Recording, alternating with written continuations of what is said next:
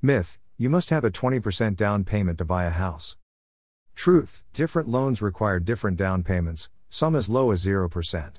Myth, pre qualified means the same thing as pre approved. Truth, a pre qualification is a quick assessment of how much money you can borrow based on info you provide, no documentation necessary.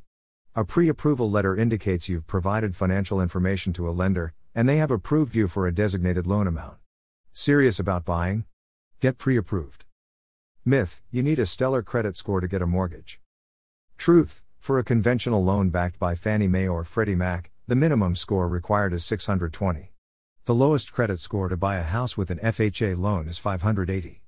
Mortgages are out there for folks with a wide range of credit scores. Plus, there are things you can do to improve it along the way. Myth, you don't need to shop for mortgage rates.